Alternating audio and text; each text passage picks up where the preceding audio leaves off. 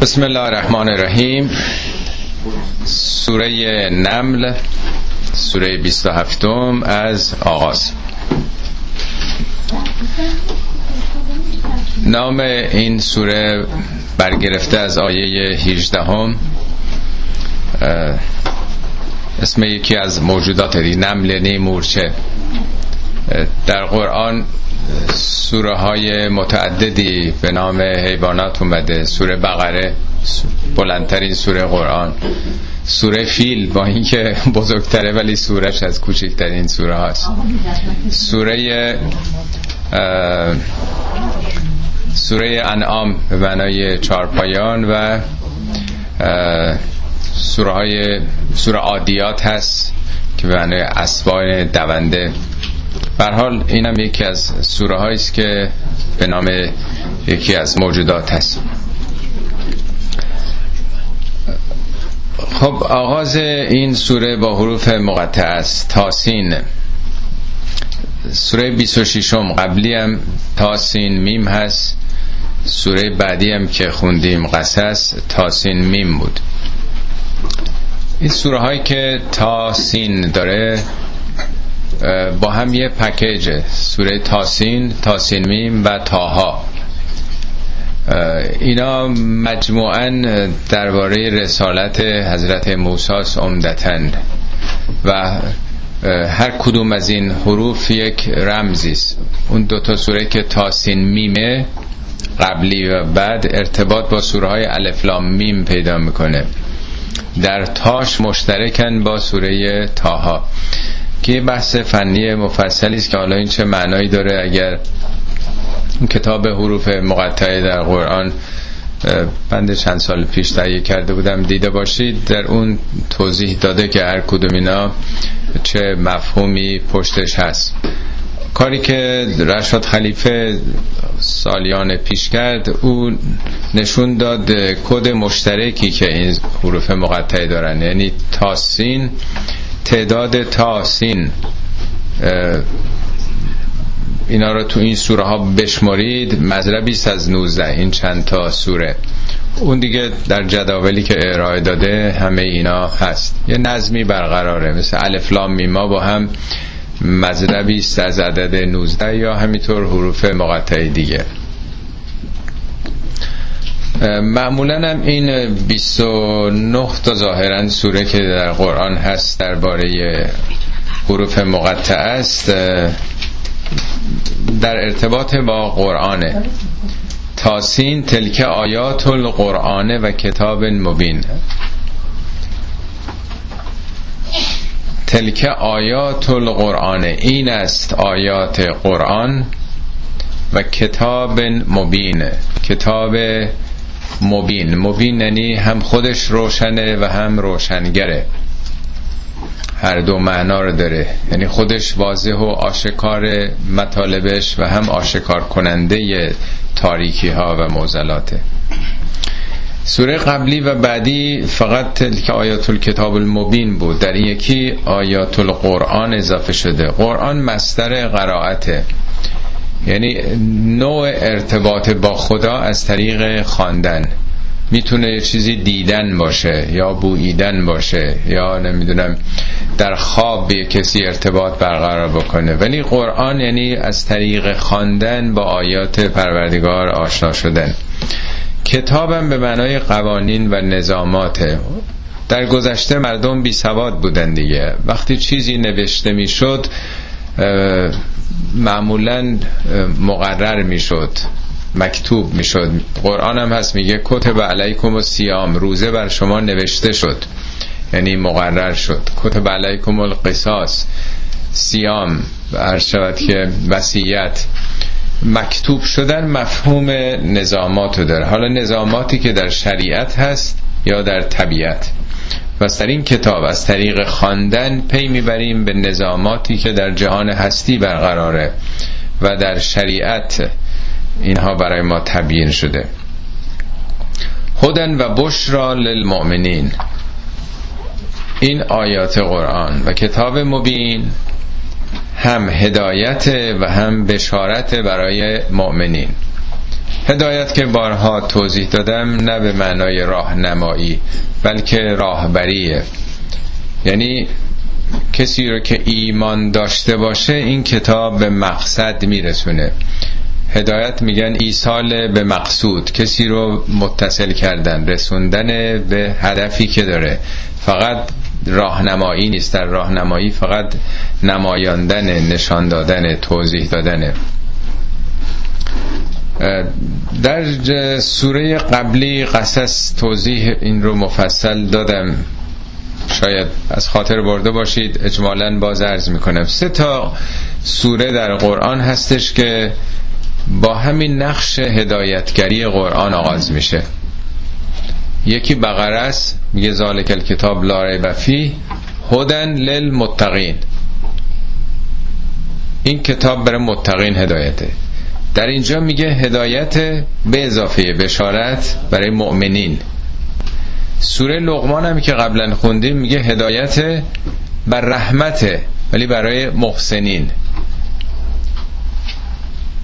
این سه تا سوره آیا سه گروه داره معرفی می‌کنه یا از سه زاویه است؟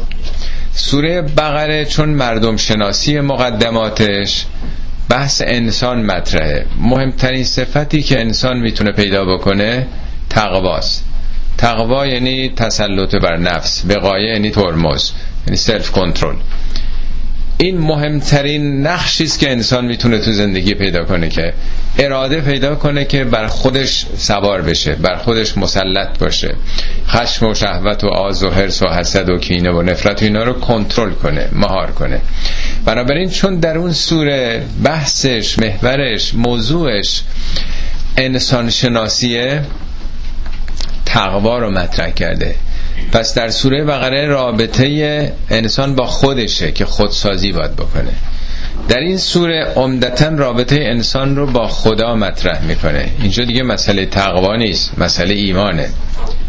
در این سوره داستان انبیای که میاد از اون بعد آشنایی با خدا. بنابراین میگه هم هدایت و هم در رابطه با خدای بشارت هم هست دیگه. بشارت به سعادت به بهشت و غیره. اما در سوره لغمان که قبلا خوندیم سوره سی و دوم ظاهرا در اون سوره رابطه انسان با خلق خداست با مردمه. در رابطه با مردم دیگه ایمان معنی پیدا نمی‌کنه. اونجا میگه این کتاب هدایت برای محسنین کسانی که احسان می‌کنند نیکوکارند خودن و اینجا میگه بشرا اونجا میگه هدن و رحمتن. برای اونا مهربانی رحمت در واقع. پس سه تا سوره هست که هر کدوم یک گروهی رو معرفی می‌کنه. سوره بقره راجب خود این سوره راجب خداست. سوره لقمان راجب خلقه. خود خدا خلق. از سه زاویه است. رابطه ما با خودمون رابطه ما با خالقمون رابطمون با خلق خدا. پس هر کدومی یه صفتی. بالاترین صفت ما در رابطه با خودمون تقواست با خدا ایمانه با مردم احسانه. اینا سه تا موضوع جدا نیست. از سه زاویه قضاوت راجع به انسانه. قبلا این سوره رو صحبت می‌کردیم. مثالم زدم. یه سیبی گلابی یه میوه شما. یه وقت هست که راجع به ظاهرش قضاوت می‌کنین. چه رنگ زرد سرخ قشنگی داره. اون صفتش دیگه رنگش میشه سرخ. یه وقت هست راجع به تعم بوش. چه بوی خوب میده. یه وقت راجع به تعمش بنابراین این سه تا موضوع نیست. پس سه تا سوره با این موضوع آغاز میشه. هر سه هم مشخصاتی که میده عین همه. کیا هستن مؤمنین؟ الذین یقیمون الصلات و یؤتون الزکات و هم بالآخرت هم یوقنون شما به سوره بقره مراجعه کنید. همین ویژگی ها رو میده.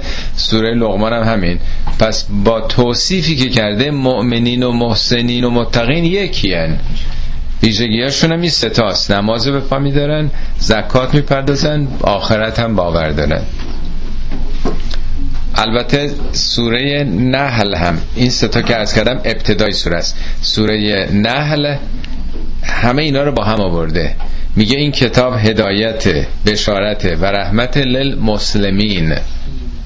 پس مسلم مسلم واقعی. کسی است که هم خودش تقوا داشته باشه هم در رابطه با خدا ایمان داشته باشه و هم در رابطه با مردم احسان.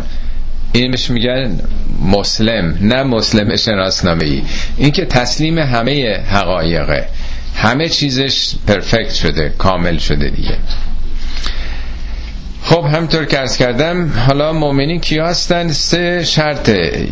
الذین یقیمون الصلات.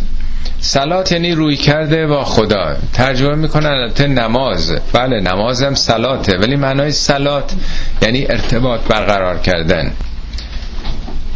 یعنی مسئله ارتباط با آفریدگار رو اینا جدی می‌گیرن. یقیمونه اقامه یعنی برپا داشتن.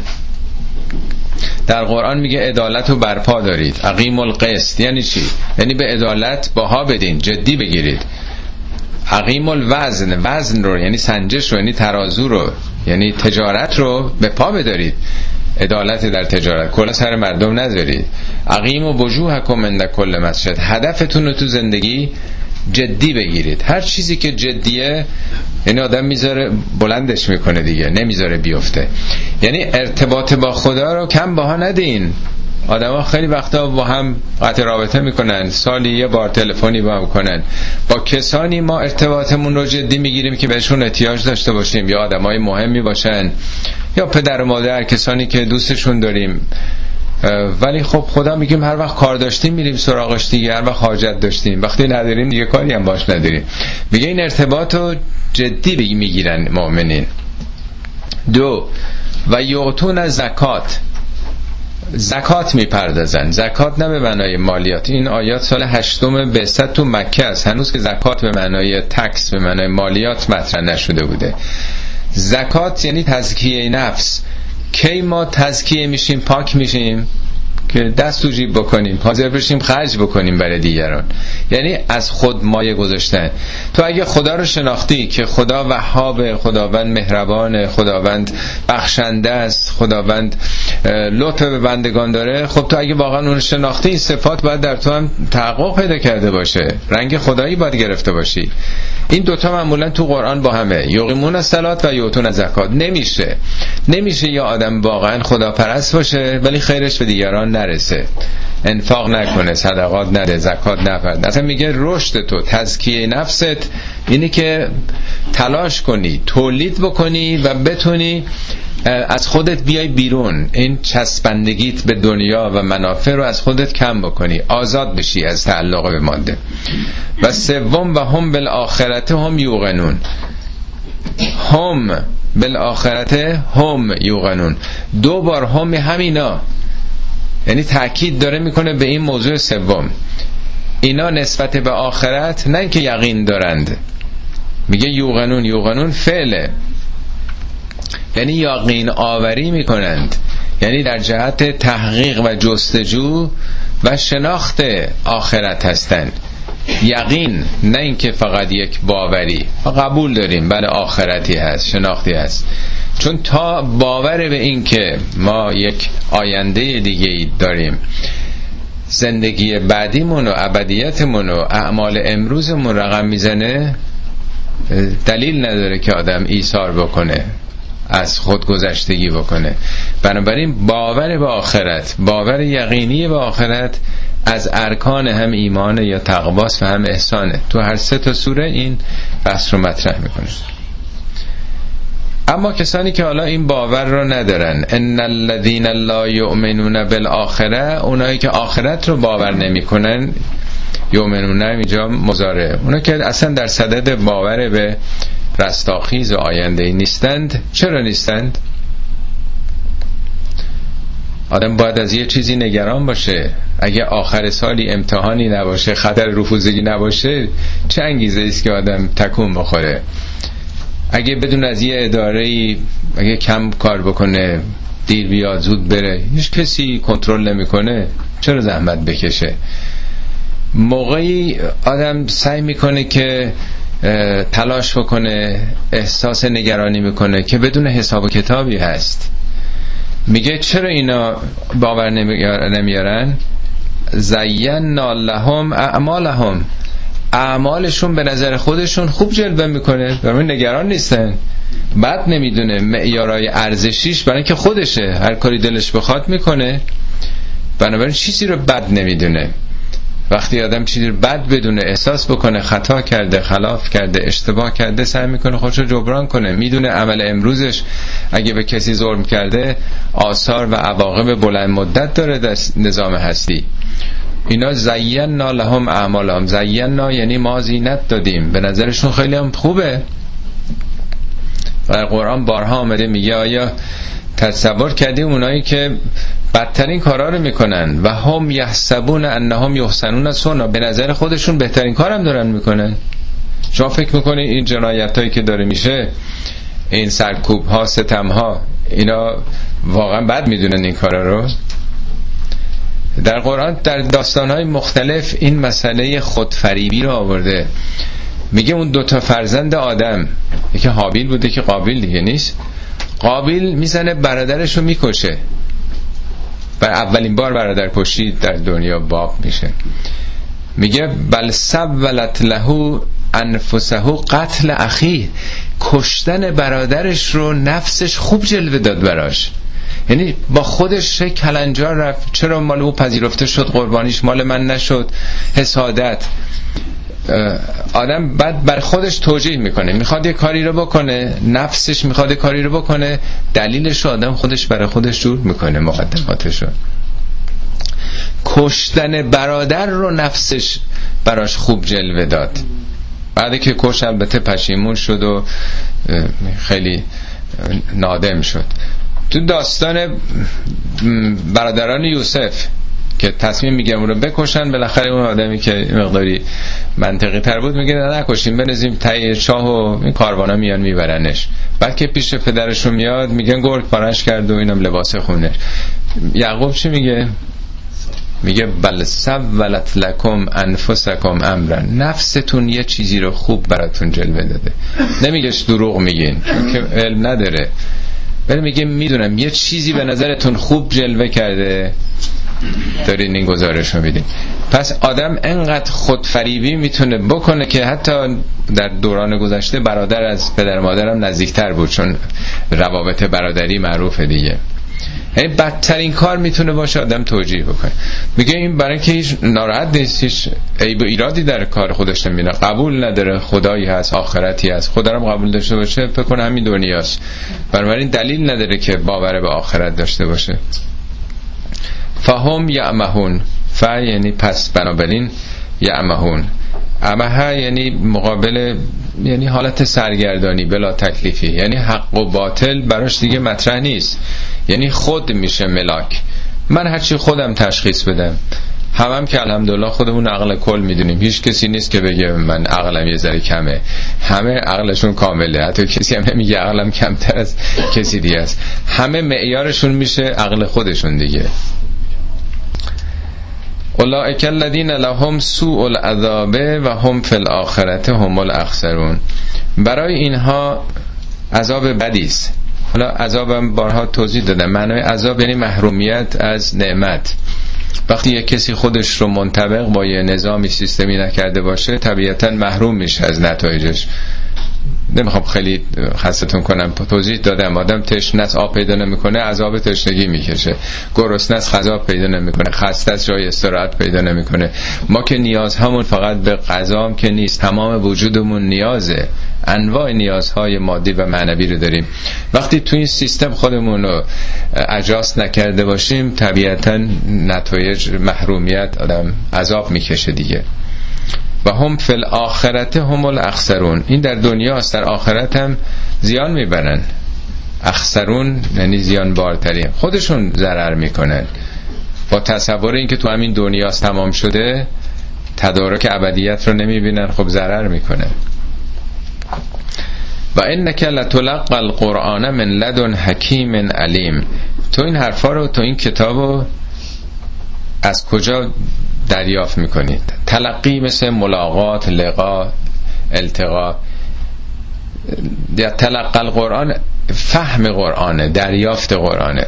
آیا این کتاب سخنان پیامبر اونطوری که بعضی از اندیشمندان چه ایرانی چه غیر ایرانی مسلمان میگن قرآن محمدیه؟ یعنی او مثل شعرا مثل ادبا. اهل تفکر در مشکلات جامعه خودش بوده. مردم فقیرن دختراشون رو زیر خاک می‌کنن خشم و خشونت دارن. یه فکری بکنیم یه راه نجاتی برای این مردم پیدا بکنیم. آیا این تجلیات روح پیامبر بوده؟ به این حرفا دسترسی پیدا کرده؟ باستاب افکار اندیش های زمانی خودشه. یعنی مثل بقیه شعرا حافظ مولوی سعدی ذهنشون جوشیده. یک همچین سخنان زیبایی گفتن. میگه که نه ربطی به تو نداره. انک لتلقى القرآن. این قرآن رو تفهیم داری میشی دریافت داری می‌کنی. من لدن حکیم علیم. از جانب یک حکیم علیمی. یعنی صفت خداست. یعنی اینا حرفای تو نیست. بسیاری از این مطالبی که دوستان البته با حسن نیت و قصد خدمت هم مطرح می‌کنن آشکارا با متن قرآن در تناقضه. قرآن مسلما اون مباحث رو نمیپذیره. یعنی با قرآن نمیشه ثابت کرد که اینا سخنان پیامبره. به وضوح قرآن نه یکی دوبار میگه اصلا ربطی به ذهن او نداره. اون به عنوان یه مدیومی است که از ذهن او داره این سخنان میاد. اینا خب یه مقداری از نظر علمی هم برای ما شاید فهمش مشکل باشه. از این به بعد داستان حضرت موسی بخش تاریخی سوره آغاز. میشه که سوره قصص هم این موضوع رو خوندیم. داستان موسی شاید بیش از همه موضوعات در قرآن مطرح شده. موضوعات تاریخی البته. شما می‌دونید بارها بنده اشاره کردم. نام موسی از همه پیامبران در قرآن بیشتر اومده. 136 بار نام موسی آمده نام پیغمبر خودمون چهار بار فقط اومده. چرا قرآن انقدر تاکید کرده؟ بعد از تازه نام موسی ابراهیمه که 69 بار. بعد مثلا مجموع حضرت عیسی و مریم مجموعش 70 تاست بعد مثلا نوح 42 بار. ولی موضوع بنی اسرائیل فوق العاده زیاده تو قرآن. حدود فکر کنم 22 سوره این داستان مستقیم یا غیر مستقیم مطرح شده. چرا؟ از نظر شخصی ابراهیم از همه بیشتر مطرح شده. شخص خودش صفات خودش. الگوی انسان کامل قرآن ابراهیمه. بعد از نام موسی نام او آمده ولی رو شخص خودش. نه امتی که نداشت به اون معنا. از همون جوانی از امتش جدا شد و بعد خب رفت به جای دیگه جهان. او به عنوان نمونه انسان کامله. موسی البته انسان فوق العاده برجسته است ولی عمدتا در قرآن داستان موسی در ارتباط با تجربهش با امتشه. یعنی به عنوان یه امر تجربی مردمی مطرح شده. پیامبر اسلام فرمود که این تجربه هیچ جایی بنی اسرائیل پا نگذاشتن گام نذاشتن مگر اینکه شما پا خواهید گذاشت. بنی اسرائیل اولین قوم مذهبی در طول تاریخه. قبل از حضرت موسی هیچ جامعه دینی بر اساس کتاب خدایی نداشتیم. لاقل اطلاعاتی که قرآن داره ارائه میده. اگرم در امریکای جنوبی تمدنای اینکاها مایاها جای دیگه من نمی‌دونم. گمان نمی کنم ممکنه یه باورهای دینی داشتن ولی موسا تورات میاره تورات یعنی قانون اساسی نه اینکه حالا مسائل روزمره. یعنی از نظر بد و خوبی ها یه نظام اخلاقی مطرح می‌کنه که قانون تورات ده فرمان رو مطرح می‌کنه. برای اولین بار. پس یه مردمی که در پرتو و این راهنمایی های کتاب الهی دارن زندگی می‌کنن تجربه از خودشون نشون دادن دیگه. کجاها بالا رفتن کجا پایین آمدن. برای خیلی مهمه برای ما که ببینیم اونا افتخیزشون کجا بوده فراز و نشیبهاشون کجا بوده صعود و سقوطشون کجاها بوده. اینا خیلی آموزنده است برای ما. از این نظر قرآن این تجربه رو خیلی نسب العین ما کرده مد نظرمون قرار داده. اتفاقا جالب دیدم در مصنوی مولوی هم میگه ذکر موسا بند خاطرها شده است. یعنی همه آشنا شدن دیگه. که این حکایت ها که پیشینی بوده است. اما ذکر موسا بهر روپوش است. لیک میگه این قصه ها اینا ظاهریه روپوش حقیقته. حقایق که برای تودای مردم نمیشه واقعیت این تحولات روحی رو گفت. این حرفا سه هزار سال پیش مطرح شده زمان موسی. سه هزار سال پیش بشر سه هزار سال پیش در چه حالتی بوده؟ اتفاقاتی که در روح موسی افتاده چگونه میشه در قالب واژه ها ریخت؟ با این کلمات روزمره بیان کرد. این در قالب قصه میاد ولی باید پیام هاشو گرفت. میگه ذکر موسا بهر روپوش است لیک نور موسا نقد توست ای مرد نیک. تو نور این حقیقت رو بگیر. نه ظاهرشو این نقد توه نقده. اونا که نسیه است موسی و فرعون در هستی توست. تو موسا و فرعون رو در وجود خودت باید پیدا کنی. باید این دو خسم را در خیش جست. این نبرد بین دو تا موضوع موسی فرعون. در نفس خودت بجو. تا قیامت هست از موسا نتاج. نتاج یعنی نتیجه. یعنی از این داستان تو روز قیامت میشه نتیجه گرفت. نور دیگر نیست دیگر شد سراج نه یه نوری. الان چراغ شده دیگه. یعنی این داستان همواره یک نورافکنه در طول تاریخ. اگر از ظاهرش یه مقداری عمیقتر بشین و پیامهاش رو بگیرید. خب به خاطر همین این داستان به خصوص تو این سورایی که با حروف مقطع تاسین تاسین میم تاها هست تکرار میشه. حالا یه مقداریش تکرار سوره قبلی است باز حالا بازش می‌کنم. میگه از قال موسا لاهلهی انی آنست نارن سآتیکم منها به خبرن او آتیکم به شهاب قبس لعلکم تستلون. این از وسط داستان موساست اون بخشی است که حالا با حقیقت مواجه میشه. به خاطر دارین جلسه پیشم عرض کردم که موسی اون هشت سالی که در پیش حالا حضرت شعیب بوده یا هر کسی تمام می‌کنه بعد دست همسر فرزندش رو می‌گیره در یک شب سرد تاریک زمستانی به سمت سرنوشت خودش حرکت می‌کنه. راه و گم کرده بودن در اون شب تیره و تار. و سردم بود. میگه انی آنست و نارن. من احساس مطبوع آتشی می‌کنم. اینجا تحمل بکنید. برم یه خبری بگیرم. معلوم راهو گم کرده بودن. شایدم بتونم یه هیزم گرمی بیارم. گرم بشین. نمیگه من آتشی دیدم. میگه انی آنست. و دیدن با چشمه.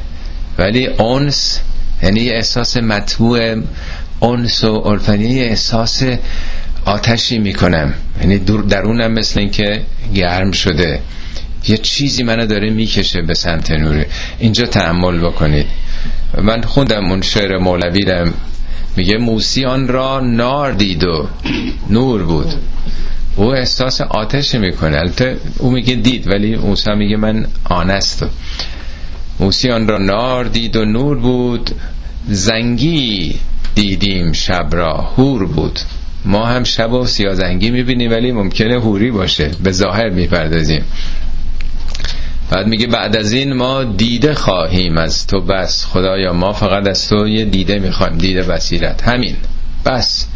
تا نپوشد بهرا خاشاک و خس. این دریای حقیقت و خس و خاشاک این تعلقات دنیایی ما نپوشونه. بله بعد گفت ساهران را چشم چون رست از اما اون ساهران فرعون چون چشم بصیرتشون باز شد کف زنان بودن بی این دست و پا. بله بعد با اینکه فرعون دست و پاشون رو قطع کرد میگه اینا شادی می‌کردن در راه حق دارن کشته میشن. بعد میگه چشم بند خلق جز اسباب نیست. چی چشم ما رو بسته؟ چی چشم بصیرت ما رو کور کرد؟ همه اسباب دنیا. پست و مقام ها پول و زندگی.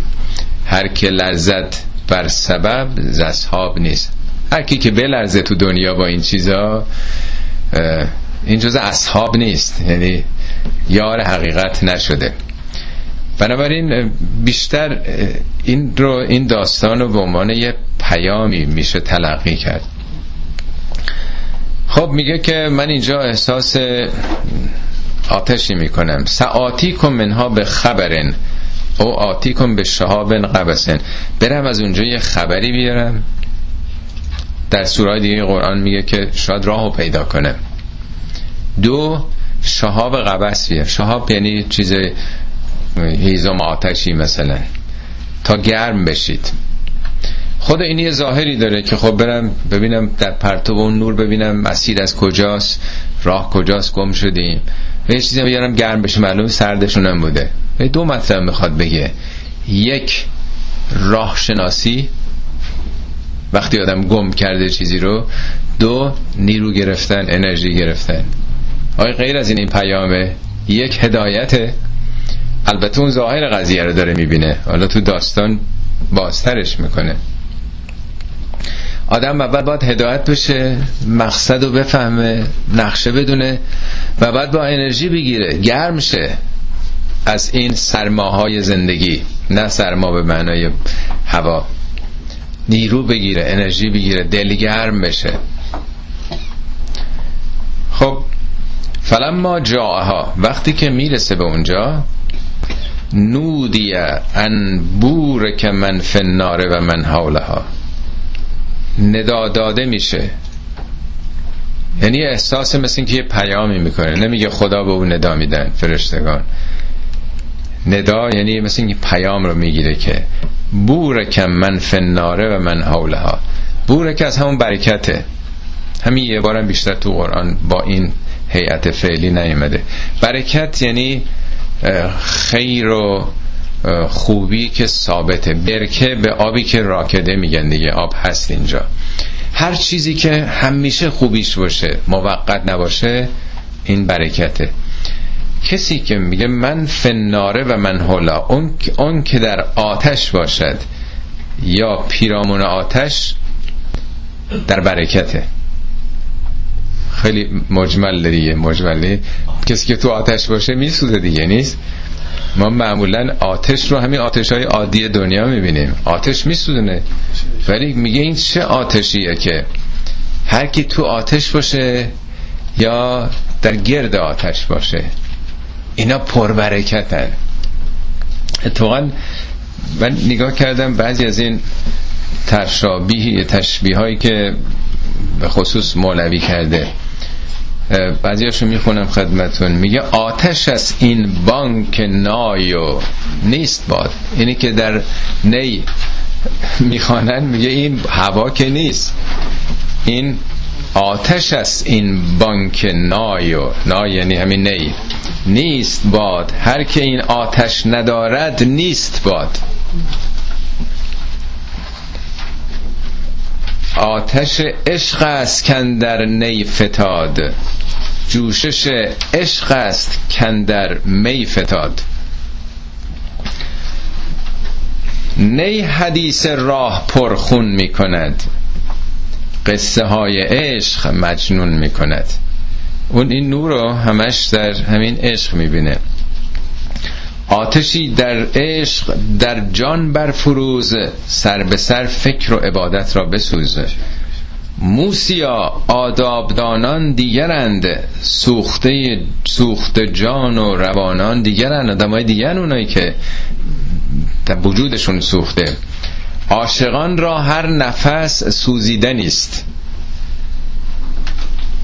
برده ویران خراج عشر نیست. ملت عشق از همه دینها جداست. عاشقان را ملت و مذهب خداست. خیلی جهتش رو اصلا عوض می‌کنه اینا. یعنی این عشق که میگه آدم رو در اون آتش قرار میده. آتشی دیدی که سوزت هر نهال؟ یا آتشی که کاغذ و چوب میسوزونه نهال درخت. آتش جان بین که او سوزد خیال. نه خیال و نه حقیقت را امان زین چنین آتش که شعله زد به جان. چون درخت موسوی شد این درخت اشاره می‌کنه به همین سوره قبل که خوندیم که موسی میره می‌بینه آتش از شجره درخت میاد. چون سوی موسا کشانیدی تو رخت آتش او را سبز و خرم می‌کند. شاخ او انی ان الله می‌زند. اون که میگه دید که وحدت رو داره اون درخت مثل این که بیان می‌کنه. آتش, آتش ابراهیم را نبود زیان. هر که نمرودی است گو می ترس از آن. ابراهیم من در آتش میفته. اینا تمثیل است که در واقع ما یه ظاهر آتش می‌بینیم ولی یه معنای عمیقتر هم داره. یه ظاهر نور می‌بینیم. میگه خلاصه اونجا رسید این ندا رو شنید که هر کی تو آتشه یا در حاشیه آتش هست در برکتن. و البته سبحان الله رب العالمین. خدای رب العالمین منزهه نه اینکه واقعا آتشه. هر جا که سبحان الله میاد یعنی وقت فکرتون تو این سطح و قشر و زواهر نمونه. قابل بیانم این حالات معنوی روحی نیست. چطوری میشه گفت موسی چه اتفاقی در ذهنش افتاد؟ چگونه روحش منقلب شد؟ اصلا نمیشه اینا رو بیان کرد. ما تمام کلماتمون واجه هامون مال زندگی روزمرهمونه. قابل بیان نیست. یا موسا انی ان الله العزیز الحکیم. ای موسا من الله عزیز و حکیمن آیا خدا حالا داره با او حرف می‌زنه. یا وقتی که به اون مرحله می‌رسه احساس می‌کنه که خدا با او داره سخن میگه. پیامی در جانش مینشینه. جلسه گذشته عرض کردم موسا در وقتی که جدا میشه بعد از اون ده ساعت اون شب تاریک داشته می‌رفته در اندیشه بوده. در سوره سوره مریمه. میگه و قربناه نجیین همینطور که در درون خودش زیر لب نجوا می‌کرد هی تقرب پیدا کرد تقرب پیدا کرد. با یک به حضور ذهن رو حضور قلب هی به خدا نزدیک میشه. یک احساس گرمایی می‌کنه. یعنی به اوج وقتی که این راز و نیاز و اشراقش می‌رسه این احساس و درونش و بعد جلوتر که میره این اتفاقات میفته. برای که ما بفهمیم حالا در قالب این مثال هاست. و احساس در واقع می‌کنه مثل اینکه با خدا یه لینکی برقرار شده. خدا رو احساس می‌کنه و میگه که موسا من خداوند عزیز و حکیمم. و علق اساک اساتو بنداز. فلما رعاها وقتی که دید تحتز و به احتزاز داره در میاد. اصها داره می جنبه که انها جانن. جان یعنی مار. چیزی چون مارا همیشه پنهان بودن زیر سوراخ در سوراخ زمین بودن. معنای جن اصولا یعنی پنهان و پوشیدگی. یه مرتبه مثل یک ماری شد. مدبرن. ولا مدبرن. موسا پشتشو کرد از ها جلو انداخته بود. داری تا می‌بینی ماره بر میگرده به پشت ولم یعقب. به عقبم بر نمیگرده. پا به فرار می‌ذاره. یا موسا لا تخف. موسا نترس. انی لا یخاف لدی المرسلون. رسولان نزد من نمیترسند. حالا خود این عصا چه پیامی داره؟ آیا واقعا یه عصایی بوده که افتاده اجدها شده؟ ظاهر آیات که همین رو نشون میده. ولی این چه پیامی داره؟ یعنی چه حقیقتی است که در قالب حالا عصا داره به ما گفته میشه؟ من نگاه کردم تو قرآن دوازده بار این واژه عصا اومده. هر دوازده تاش هم راجع به داستان موساست. دو تاش راجع به تناب ها و عصاهایی که ساحران مینداختن. ده تاش ده هم عدد تمامه راجع به موساست. کاربرد این عصا نشونه خداوند ازش می‌پرسه این عصا چیه؟ چیکار می‌کنی باش؟ میگه که بله یه عصای این عصای میگه این چیه؟ چی چی تو دستته؟ خدا که می‌دونه. این برای بیان ماست. میگه تو دست چیه؟ میگه یه عصای عصای منه. میگه خب چیکار می‌کنی؟ میگه اتوکل علیه بهش تکیه میدم. من خسته میشم این تکیهگاه همه تو زندگی.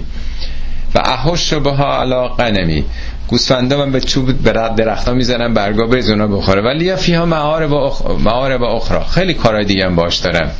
خب حالا بندازش زمین. پس یه چیزی که تکیهگاهشه. نیست؟ پس تکیهگاه ها می‌تونه خیلی شیطانی باشه نیست؟ ولی همین موساست که منطق های ساهران رو میبلعه. یعنی یه ظاهری داره. تازه این موسا تو داست... این عصا تو داستان موسا کارهای دیگه هم کرده. میگه بنی اسرائیل تشنه این دوازده تا تیره که بودن آب میگه اینا اختلاف دارن. میگه فجر به عصا کل حجر. با اسات به کوه بزن. فنفجرت من حسنتا اشترت عینن. دوازده چشمه جوشیده میشه. آیا اساشو موسی حتما زده؟ یا عصا اون تلاش تکیهگاهی زحمت بکشین؟ برین چشمه ای جاری بکنین قناتی بزنین. جای دیگه وقتی فرعون داره تعقیب می‌کنه موسا رو می‌رسن به رود نیل دیگه داستان خوندین بنی اسرائیل میگن دیگه تمام شده نال مدرک کن. دیگه ما رو دستگیر کرده. بعد میگه اسات آرا به رود نیل بزن. و میگه که خب دو نیم شد. نمی‌خوام بگم این زواهر نیستا. من دنبال پیامش هستم. این اسایی که تشنگان رو آب برشون میاره. کسانی که در تعقیب یه حکومت صفاک دیکتاتور خونریز هستند می‌تونه اونا رو عبور بده و دشمن غرق این چه اساییه خود اسا تکیهگاه انسانه. میگه این اسا چیه؟ میگه اتبک ولی برای این تکیه می‌کنم. تکیهگاه همه. خیلی کار باش می‌کنه. پس از یه طرف داره کاربرد مثبتی که برای ملت داره آب آب حیات برای ملت میاره. نجاتشون از دشمن میده. میگه این عصا می‌تونه این کار ازش بر بیاد؟ می‌تونه این عصا مار باشه. باعث علاکت دیگران بشه. خود اینا خیلی مهمه که در این زواهر که چاره هم نیست. سه هزار سال پیش یه پیامی داره داده میشه در قالب قصه. چه چیزایی میشه ازش ما امروز استنباط بکنیم؟ خب موسا فرار می‌کنه میترسه میگه نه اینجا جای ترس نیست. مرسلین اینجا در امنیت هن نمیترسن. الا من ظلم ثم بدل حسنا بعد سوء فانی غفور رحیم. کی میترسه؟ کسی که ظلم کرده باشه. یعنی ظاهرا می‌خواد بگه اگه ترس تو اینی که زدی یه نفر قبلا کشتی یکی نفر از قبطیار و سربازان فرعون خب تو ظلم کردی ولی بدل حسنن. با خوبی تبدیل کردی. یعنی با خوبی خودت پاک کردی. فعنی غفور و رحیم. من بخشنده مهربان. یعنی به نظر میاد که غیر مستقیم داره اینو میگه که اینجا که کسی نباید بترسه. مگر کسی ظلم کرده باشه؟ ولی اگر ظلمشو با خوبی پاک کرده باشه منم که بخشنده مهربانم. یعنی با اون سابقه هم ترسی نداره اینجا. و ادخل یدک فی جیبک. دست تو ببر در جیبت. جیب چیه؟ جیب این سینه است دیگه. که قرآن میگه که اون روسریشون رو که روسر میندازن خانما سینهشون رو بپوشونن دیگه. یعنی به سر رو مثلا بپوشن جیب در واقع سینه است. خب این یه ظاهری داره که سینه است ولی قرآن همه جا صدر سینه به چه معناست؟ خدایا سینه ایده آتش افروز در آن سینه دلی وان دل همه سوز. آیا منظور سینه است؟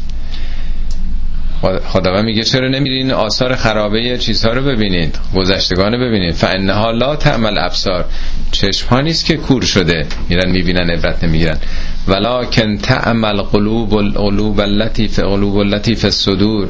دلی که تو سینه هاست کور شده. دل که کور نمیشه. یعنی می‌بینن اینا رو.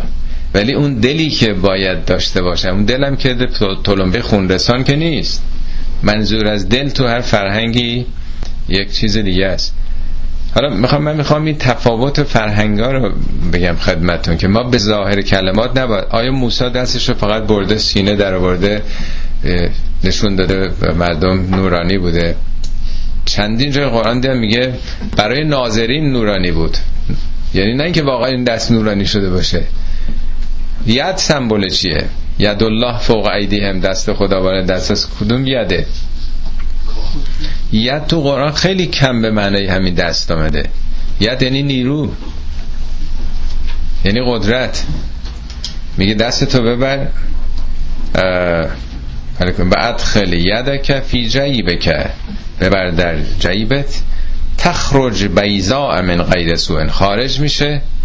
در بیاد بدون هیچ سوی. بعضی وقتا آدم برس بیماری پوستی گرفته خب سفید ممکنه بشه. نه هیچ سوی نیست. در جای دیگه قرآن میگه که برای ناظرین. برای ناظرین یعنی فقط اونا می‌بینن. یعنی در رابطه با مردمه. یعنی منطق پس. منطق فکر و اندیشت و از اون سینه ای که موسا رفته حالا خدایا سینه ایده آتش افروز. موسا سینهش آتش افروز شده. حالا باید بیاد به مردم با یدش با نیروش این آگاهی ها رو به مردم منتقل بکنه. به مردم خیر برسونه. فی تسع آیات این دوتا معجزه جزو نه معجزه. این جزو اوناست. موسی نه تا معجزه داشت دیگه. در سورای دیگه قرآنم گفته اینا دیگه. نیست. یکی اولینش همین عصا. بعد ید بیزا بعدم که مقابلایی که با چیز داشتن خوشسالی بود قحطی بود کم بود محصولات بود به هم خوردن تعادل حشرات یا آفت گیاهی اینا رو شمرده من تو این پاورقی خدمتون دادم هفتای دیگه شو که هر کدوم چه نقشی داشته در زمان خودش. با این نه نشانه برو به سوی فرعون و قومش انهم کانو قوما فاسقین. اینا مردمانی هستن که فاسقن فاسقم بارها این رو هم توضیح دادم. فسق یعنی خروج از قوانین و نظامات زیر پا گذاشتن مقررات در واقع. آدمی که مقررات و قوانین رو نفی می‌کنه نادیده می‌گیره معناش در زبان عربی فسقه یعنی پاره کردن حریم دریدن نظامات. اینا همه قوانین زیر پا گذاشتن هرچی دلشون بخواد می‌کنن. فلما جاعت هم آیاتنا مبصرتن وقتی که این آیات روشنی بخش ما رو موسی آورد قالو هادا سحر مبین. گفتن همه اینا سحره. همه اینا من درآوردیه همه اینا جادوه.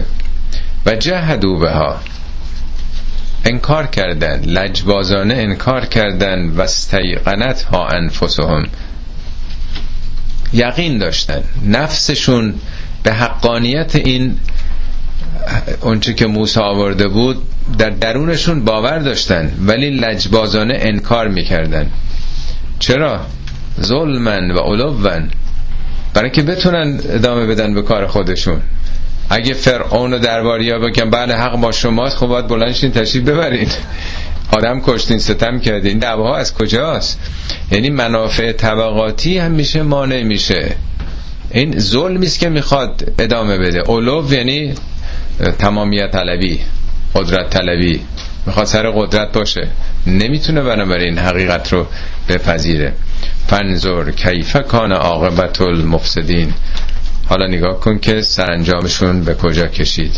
اینا که فساد کردن. فسادم به هم زدن نظم و تعادل در هر زمینه است.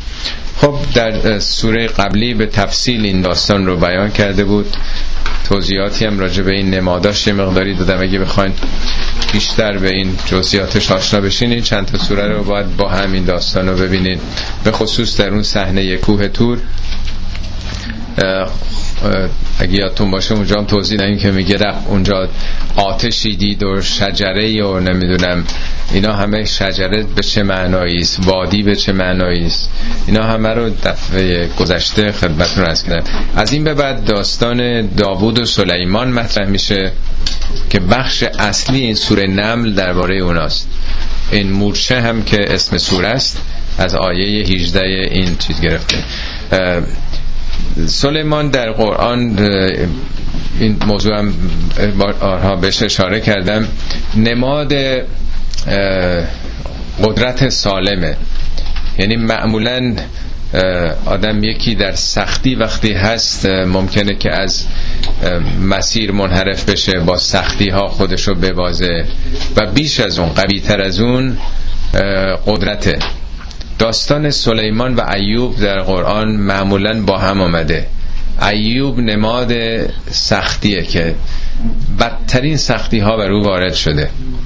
همه چیش رو دست داده. ولی نماد صبره صبر ایوب. ولی سلیمان نماد شکره. که با قدرت فوقلاده حکومتیش خودش رو گم نکرد مست قدرت نشد. و تو این داستانم به زبان سمبولیک که حالا انشالله فرصت باشه باز می‌کنیم چه نکاتی رو حالا می‌خواد بگه؟ یه حکومت سالم یه حکومتی که مست قدرت نشه چه چیزایی رو باید رعایت بکنه؟ ده 15 تا دفعه سه چهار سال پیش بودین رو بحث کردیم یادتون باشه 14 15 تا مثل این که اصل داشت که خیلی مهمه برای حکومت های امروز برای سیاست خیلی مهمه که چه چیزایی باید مد نظر حاکمان باشه. اینم در قالب قصه است دیگه البته. یه ظاهری داره که می‌خونیم مورچه ها رو نمی‌دونم چی شد و باد و برای سلیمان کیا چی کار می‌کردن. یه ظاهر قصه ای داره ولی مهم اینه که به مولوی میگه که اینا روپوشه. ظاهرش بره کنار تو نور این مطلب. حالا به تعبیر امروزی پیامش رو بگیرید درسی که ازش هست. خب صدق الله العلی العظیم.